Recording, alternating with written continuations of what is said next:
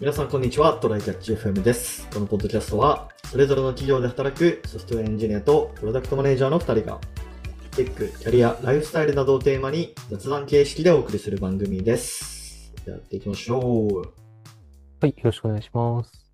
はいえーっと、僕が8月に新しい会社に入って、もうあっという間に2ヶ月経っちゃったんですが、はい。あのー入社した直後というか、の制度で、なんかメンターランチっていう制度がまあ、あるんですよね。うちの会社に。まあなんかその、入社しした瞬間にメンターみたいな人がついてくれて、うん。でまあその人が、まあ社内のあれこれをいろいろ教えてくれる。まあその人だけじゃないんだけど、その人が、まあ、メインで教えてくれるみたいな仕組みになってて、で、その人が、なんか、合計8回、なんかランチを企画してくれるんですよね。うん、うん、うん。8う回。ん。8回。2ヶ月で8回なのかな毎週。毎週中。すごいな。そうそうそうそう。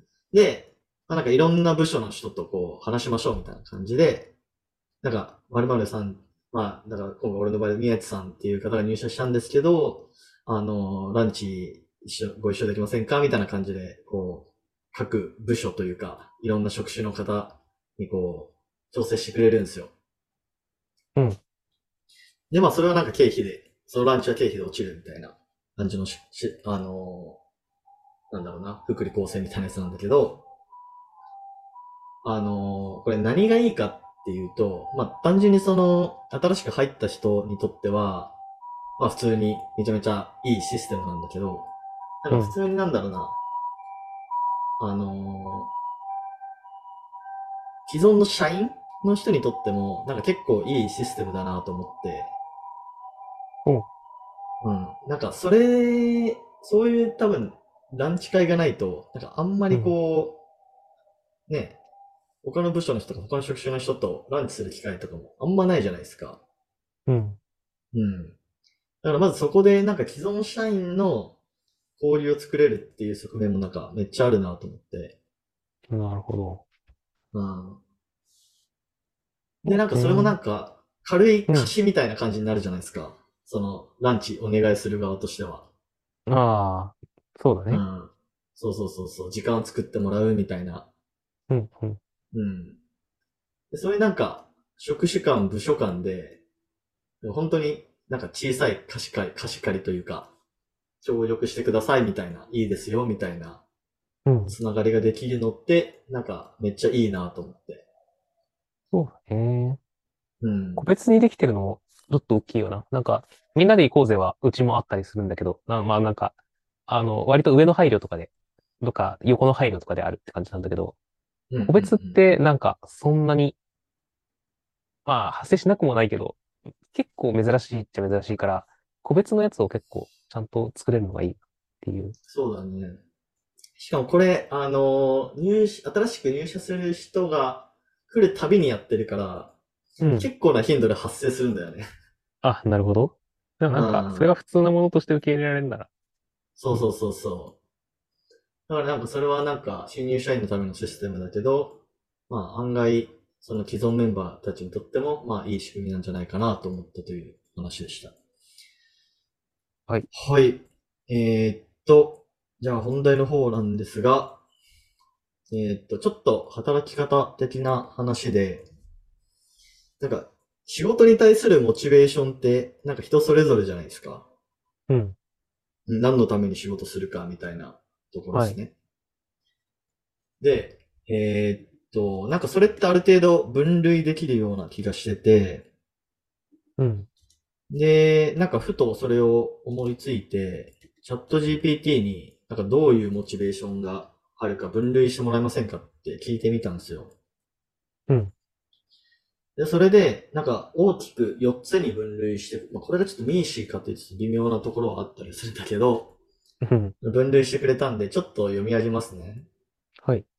まず一つ目が内発的モチベーション。で、これ何かっていうと自己実現とか学習とか、まあそういう成長とかそういうやつですね。うん。で、二つ目が外発的モチベーション。まあこれはまあお金とかステータスとか職位とか承認要求とか欲求とかそういうやつですね。で、三つ目が社会的モチベーション。なこれもなんか外発的っぽい感じもあるけど、なんか共同作業とか、えー、するのが好きだったり、なんか社会貢献してるのがなんか楽しいみたいなモチベーションですね。うん。で、あと、生活全般に関わるモチベーションって言ってるけど、ここれ何なんだろうな？ワークライフバランス。まあワークライフバランスがちゃんと取れるから？みたいな。あと、健康ウェルビーイング。あ、まあ、その働かないと健不健康になっちゃいそうだからみたいなモチベーションなのかな？わかんないけど。なるほどね。うん。という、まあ、4つらしいです。分けるとするならば。はいはいはい。うん。細田君はなんか、コロナ禍だと自分はどのモチベーションで仕事やってるなって感じですか？そうだね。これ、あの、まあもちろんひただ一つだけじゃないと思うけどね。そう、あの、4とかってちょっと別枠というか、あの、うん。な、なんだろうな。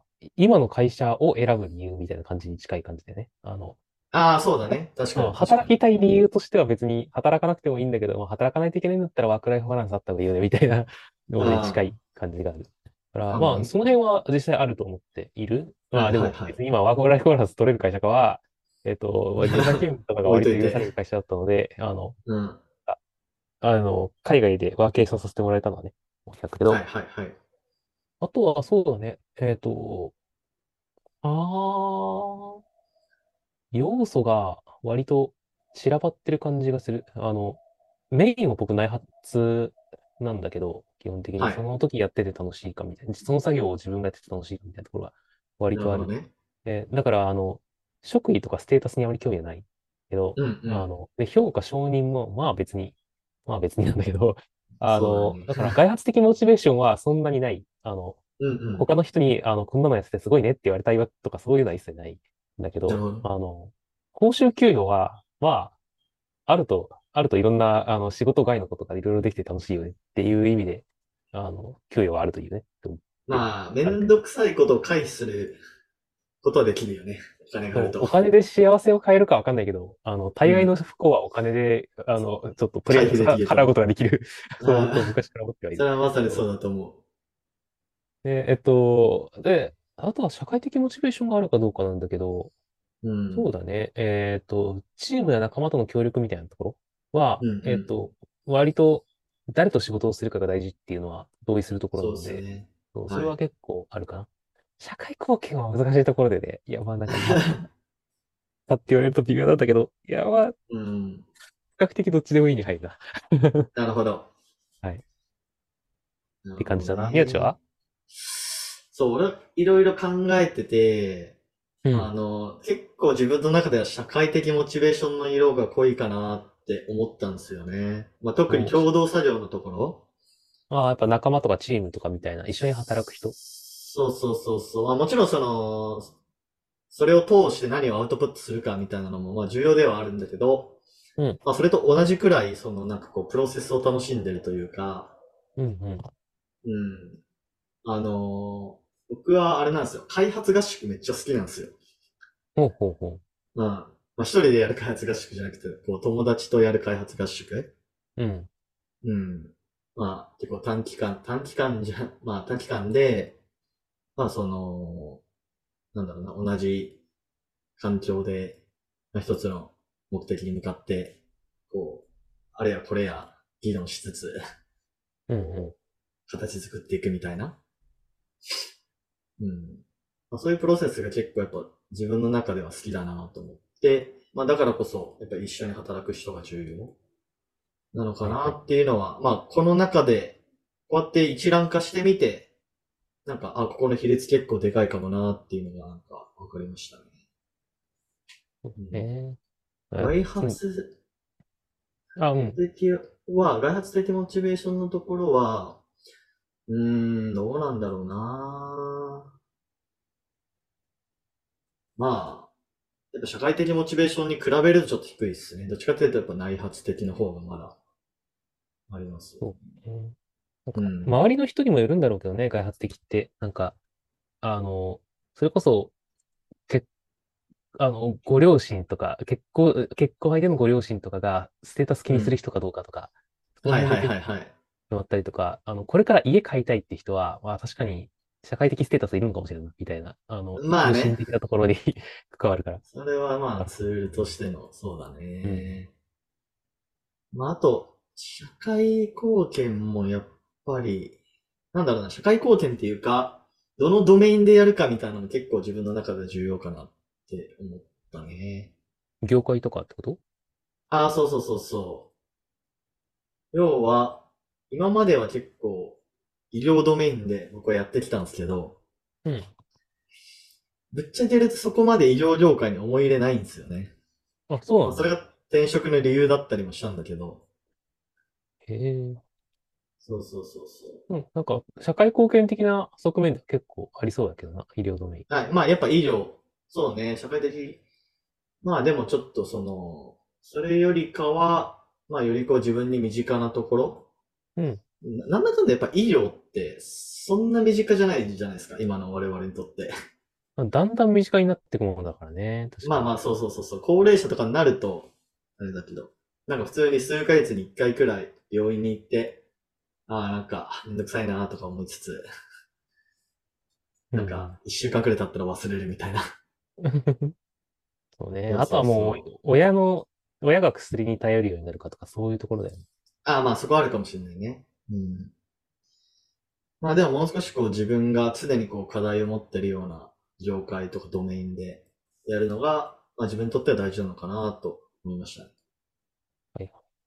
うん。っていう感じかなそうだね。うん、割と、なんか、まあ、方向性とか、えっと、何にそれを感じるかは違うけど、僕らは、その、働いてる時の、に楽しいと感じるかが、割と大事で。そうだね。なんか、うんその結果得られるものみたいなものは、ちょっと好きなんで、多分。確かに。そういう側面ありますね。なるほど。うんまあでもこれ、あのー転職の時にこここら辺ちゃんと考え直してみるといいかもしれないですね。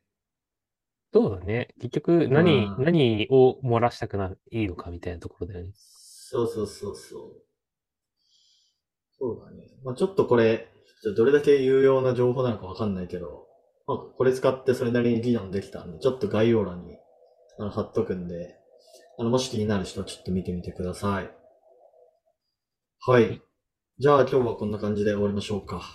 はい。はい。ではこんな感じで週2回のペースで配信しているので、もし面白いと思っていただいただけたら、Twitter のフォロー、ポッドキャストのレビューなどぜひお願いします。では今回も聞いていただきありがとうございました。ありがとうございました。